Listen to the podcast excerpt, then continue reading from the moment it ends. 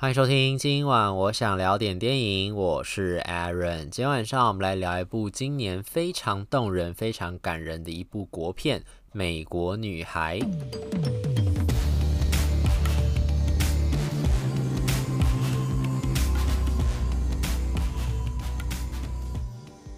相信最近如果在追踪国片相关的讯息，或者是金马影展相关讯息的朋友，应该早就已经有耳闻关于《美国女孩》铺天盖地的各种好评了。有些人说《美国女孩》是他今年看过最好看的国片，或是有些人说《美国女孩》应该是今年最具有这个冠军相，最应该要拿最佳影片的国片。然后也有人说，就是里面的主演就是林嘉欣演妈妈的林嘉欣，然后演女儿的方玉婷，他们都有入围最佳女主角嘛。然后方玉婷同时还有入围最佳新演员。然后就说他们演技都很好啊，应该就是竞争非常的激烈。然后呢，又说这个演男配角就是演爸爸的那个庄凯勋这次没有入围是超级大的一个遗珠，等等等等，就是关于美国女孩的好评就是不断啦，就听大家应该听到各种各样的称赞跟赞美。但其实我自己看完之后，我也觉得其实美国女孩真的是很好看的电影，它不是那种就是非什么情节非常的曲折离奇，或者格局非常的宏伟的那样子一个。大片史诗级巨片那样，它其实就是非常贴近个人经验，因为它改编的就是导演阮凤仪她自己的成长经历。她就是当年曾经被人家叫做“美国女孩”的那个小女生，就是小时候跟着爸爸妈妈，应该说跟着妈妈移民到了美国之后，后来因故回到了台湾，等于同时身兼了美国跟台湾的两种文化，但是又有点不上不下那种感觉。在美国的时候呢，就是努力的变成一个美国人，可是当她真的要变成一个美国人的时候，回到了台湾，又要接受不一样的文化冲击，所以其实有一种在寻找归属感的一种挫折感啦。另外呢，则是他的妈妈，就是因为当时会回到台湾，主要原因就是因为发现自己得了癌症，罹患乳癌的关系，所以其实回台湾是为了要治疗自己的疾病。所以回到了台湾之后呢，他其实跟家人之间的相处，就等于是妈妈因为自己是生病病人的这个状态嘛，又要做乳房切除的手术，其实自己的身心都经历了很大的这个。呃，改变跟变动，对于家人之间，当然感情上面也会产生或多或少的一些冲突跟紧张，所以其实，在家庭关系上面也是有一定的这个冲突感。那在这样子一个情况之下，我们这个小女孩要怎么样面对她的人生？在她其实才只有十四岁左右的这个年纪的时候，就经历了这样，既要寻找自己在文化上面的归属感，又要寻找自己在家人跟家人之间相处之下怎么样取得一个平衡，而且毕竟十四岁的时候又是一个叛逆期的时候嘛，所以其实有非常多的烦恼跟困扰在这个时候都会产生，然后他要在怎么样在这段时间里面慢慢的去排解他心中的这些困惑，排解他心中的这种不不满的情绪，到最后找到一个跟自己也是跟自己的家人和平共处的一个方式，所以其实是非常动人的一个成长故事。其实在看《美国女孩》之前，我没有特别感觉到说关于这种就是以自己的自身故事出发，或是改编自真实事件的这种。剧情片到底有什么样的魅力？但直到我看了这个《美国女孩》之后，而且我觉得有个前提就是，它要是改编的好的，就是它本身这个主角本身自己就阮凤仪导演他自己的成长故事里面，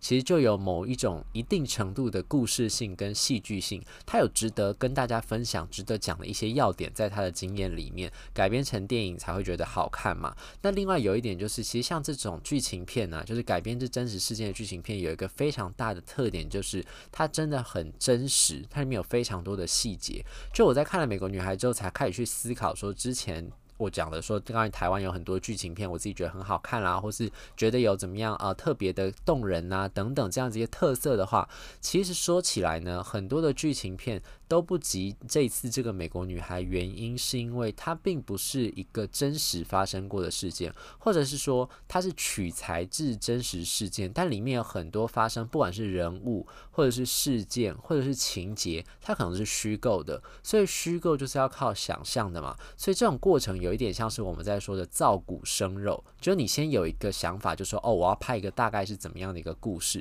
然后你去写剧本的时候，就是依照这个故事去拟定出一个骨。干，有了骨干之后，再把人物啊、事件啊、情节等等的血肉一个一个填上去，所以这是一个创造出来的加法过程。可是像《美国女孩》这个电影，它比较像是以我的感觉啊，以我看这个电影的感觉，然后还有听那个时候映后的时候，听导演啊跟主创团队在分享，它其实比较像是一个去芜存菁的减法过程，就是他人生成长的经验里面。已经发生过这么多的事件，然后曾经有这么多的人物的出现，然后他自己有这些反应跟情绪，这些东西都是在他过往的经验里面已经摆在那个地方了。所以其实他要做的事情是在短短这个两个小时左右的片场里面，怎么样去讲出他认为他应该要讲述的，还有他最想要跟大家分享的故事是什么。所以他是经过挑选跟筛选，几经的思考跟考量之后，才选出这些故事情节出来的。所以就算他只是这个导演他自己的过往的人生经验里面的某一些些片段，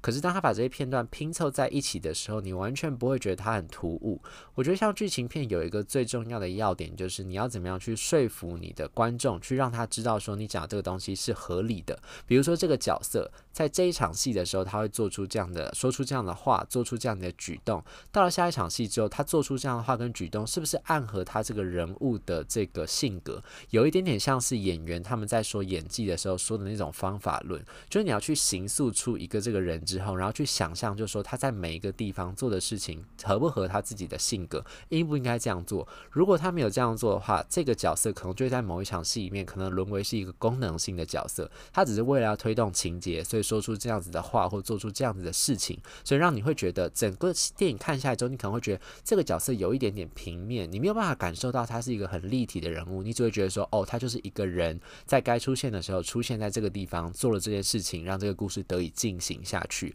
可在美国女孩这个里面，像这种去无存菁的这种故事里面，你可以感受到的是在每这个角色在每个地方出现的时候，他所做的那些事情都是有所本的。你可以理解到他为什么会做这件事情的动机，跟他背后的考量是什么。就拿这个电影里面刚刚说的，算是遗遗珠的这个庄凯勋，他演的这个爸爸的角色，他其实在里面算是你说他的戏份重也算重，说不重也。算是不重，他就是一个可能随时会出现有可能会离开的一个角色，因为他就是一个在台湾的爸爸。当时这对呃这个妈妈就林嘉欣演的妈妈带着两个女儿，就是方玉婷跟呃林品彤演的这两个女儿到美国的时候，其实爸爸那时候是留在台湾的。其实这跟那时候九零年代很多台湾的移民家庭的状况是类似的，就是那个时候可能其中一个人会先带着小朋友到美国去追求更好的生活环境或者教育条件，然后呢另外一个呃就夫妻当中另外一个人。可能就会继续留在台湾继续打拼，因为一方面是一一家人这样贸然就移到一个完全崭新那个地方，其实对整家人来说，在经济上面就是一个很严重的考量嘛，很这个需要很现实的一个考量。所以其实当时就有很多的家庭都会是一个家长先带着两个小朋友，或是几个小朋友先到了当地做安顿之后，另外一个家长会继续留在台湾，就是做工作，然后赚钱，然后供应两家在两地的这样的生活开销。所以庄凯勋那时候演的这个爸爸，其实就是这样的角色。当时当林嘉欣演的这个妈妈带着两个女儿到了美国去生活，到加州去生活的时候，他是一直留在台湾工作的那个爸爸，辛苦打拼的爸爸。然后呢，这个爸爸才三不时要去中国大陆出差，因为呢，就是那个时候，毕竟那个时候做台商，九零年代、零零年代那个时候，其实做台商赚的钱会比较多，加急也比较多嘛，比较能够支应他们家这样的生活。你不要看他这样，他其实算是一个人在养四口的感觉。就是林嘉欣这个妈妈，我不知道她在美国有没有做工作啦，但是。感觉起来比较像的是，当时其实也是教育环教育程度还不错，可是就是必须带到美国之后，就是要全心照顾小朋友嘛。然后后来生病了之后，也是没有办法做工作，所以其实这个家完全就是靠爸爸在养。一开始你会觉得说，这个爸爸跟妈妈之间的感情好像有一点点不是非常的和睦的这种感觉，主要也是因为夫妻两个其实相隔很久了，他们已经很久没有同床共枕的那种感觉，就是因为毕竟是分隔两地嘛。然后后来结了婚之后，又有很多柴米油盐酱醋茶的现实考量，需要去做一些取舍嘛，所以其实夫妻之间感情感觉好像有一点点若即若离的那种感觉，也不是说感情不好，但就好像感情已经淡了，然后有一点点像是牛头不对马嘴，有时候说的话都有点对不上的那种感觉。可是他还是继续就是照顾这一家人，然后你会看到这个过程当中，会觉得好像爸爸脾气并不是非常的稳定，有时候开心，有时候跟妈妈又是讲话又是唇，就是两个人唇枪舌剑那种感觉，互相不让人的那种感觉。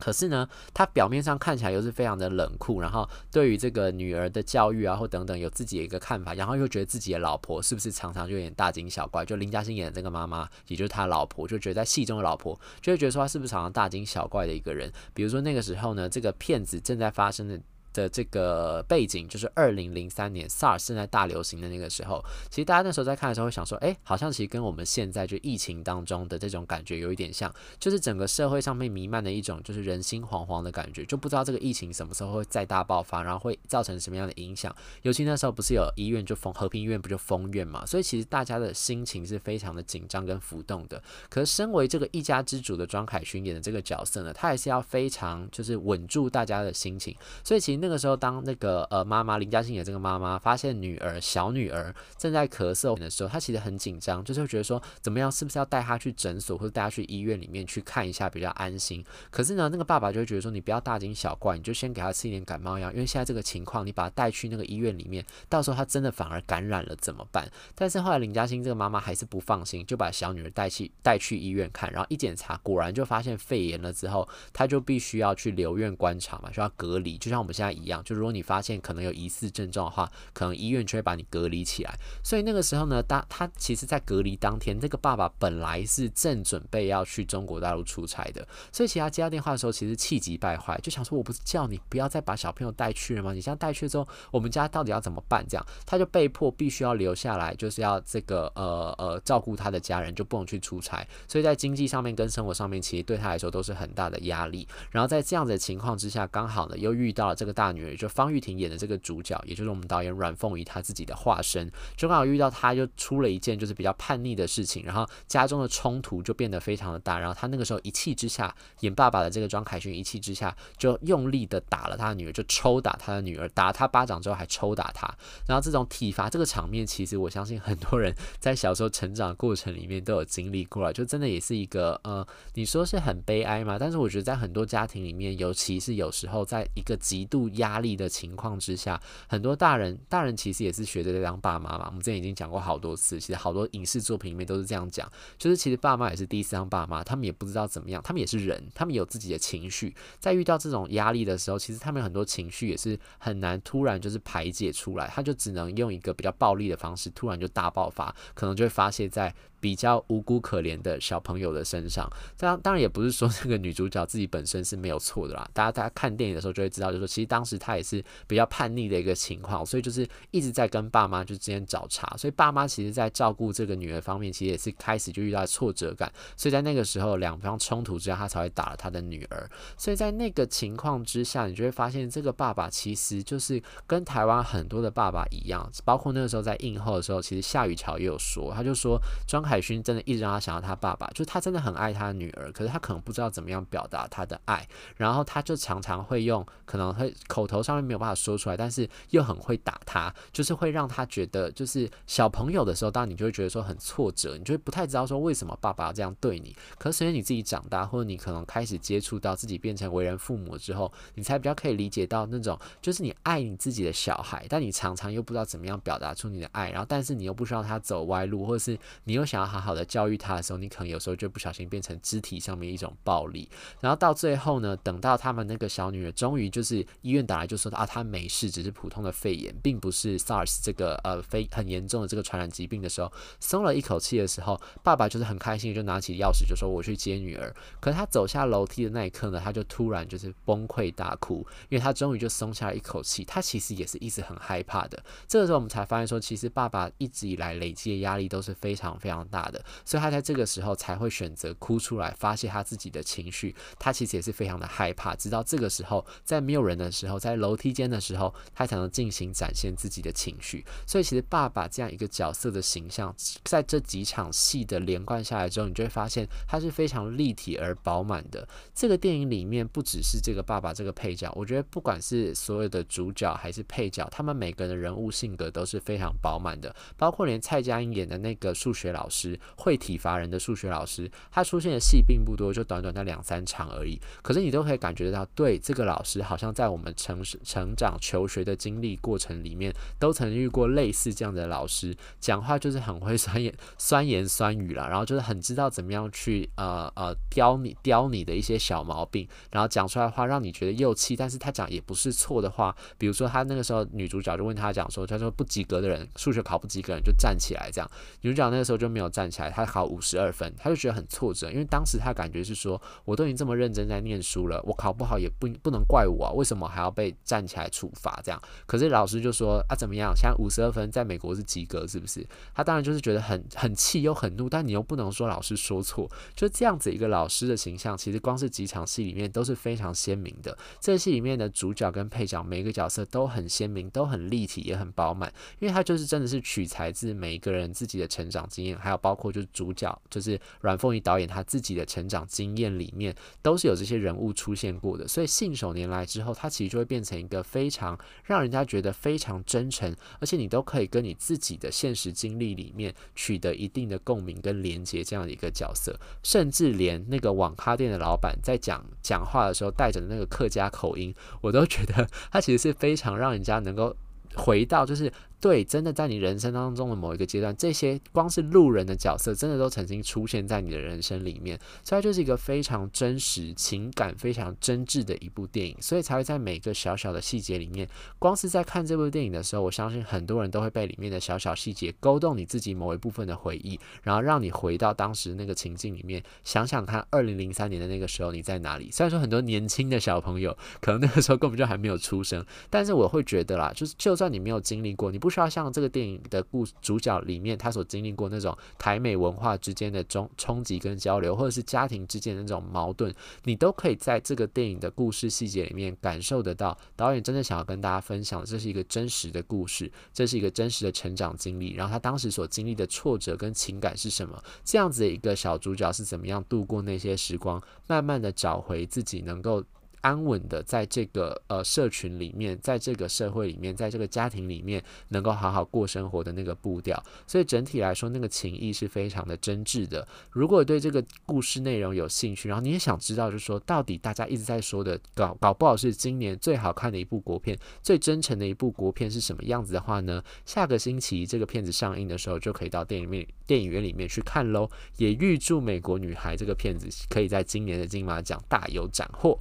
以上就是今天想跟大家分享的这部《美国女孩》。如果对这节节目内容有任何意见，欢迎留言或者到 Instagram 搜寻电影伦森私讯小盒子，让我知道。今晚我想聊点电影，我们下次再见，拜拜。